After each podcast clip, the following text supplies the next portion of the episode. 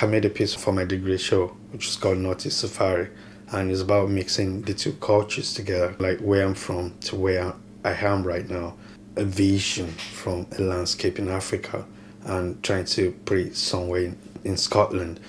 You know, it's not meant to be there, but it's there. Greetings, all you very individuals. Welcome to another AfriScot podcast. It's episode 38. We're going to talk about why Africa is great. Specifically, talk about fellow AfriScot Ade Adesina. Now, who's Ade Adesina? Well, he's a fellow AfriScot and he's from Nigeria. He was born in Ibadan and he moved to London and then to Aberdeen to live independently from his family. And how I first got to know about Ade Adesina was at an exhibition in Edinburgh last October, I believe. I was there with my friend, and I was really surprised. And as soon as I saw the name Ade, I knew he was Nigerian. And I loved his artwork because it reminded me a lot of Junji Ito's work, which has the same sort of black and white pointillism, etching type look to it and I was really impressed by what I saw. Of course, this guy's artwork and mastery of proportions, his technical skills is off the charts.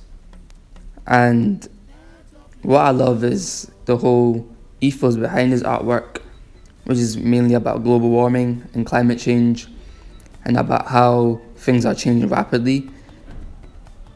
I think it also takes its roots in the industrial revolution when a lot of trees and nature was destroyed just to create power plants and factories for products.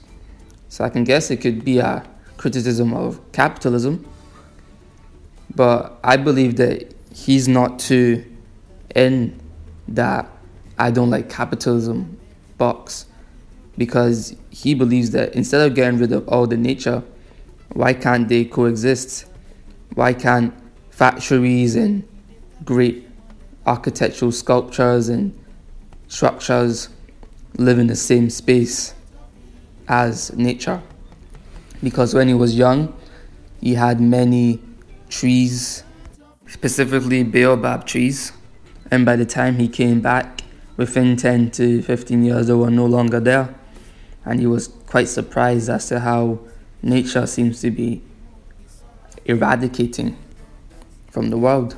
His artwork reminds me of surrealism, as many of the subject matter and images in his artworks, etchings, and print makings are not something you see in the real world.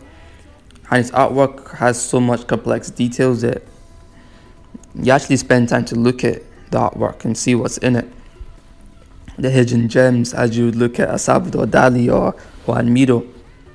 So I just love the details, the intense hours he spent putting these pieces together. He said he takes three months to do a full big piece and he avoids using color because it will take him a year just to finish one full piece, which is understandable. But I believe he's starting to work on colors right now. He made a recent red orange one and I love the way that looks. I think it actually shows up on this podcast as well for the visuals. And another thing that really connected me to him was his roots in Africa, Nigeria, and how he said that in Nigeria it's slightly different is that when in Nigeria there's more of a community feel. You know, you could use your neighbor's car, but when you're in Scotland, he doesn't get that as he's never even talked to some of his neighbors for years. And it's as if, as he would say, it's as if nobody really needs each other here. Um, people just get along fine without each other. So that is a criticism of Scotland. And then he said in Africa, Nigeria, that he can set up a studio in Scotland and people wouldn't really bother him. He can come in at any time, even leave the door open. But in Nigeria, you know, there's many animals around and you know, a snake or whatever can just come through. So there's not that much freedom in Nigeria, as he would say.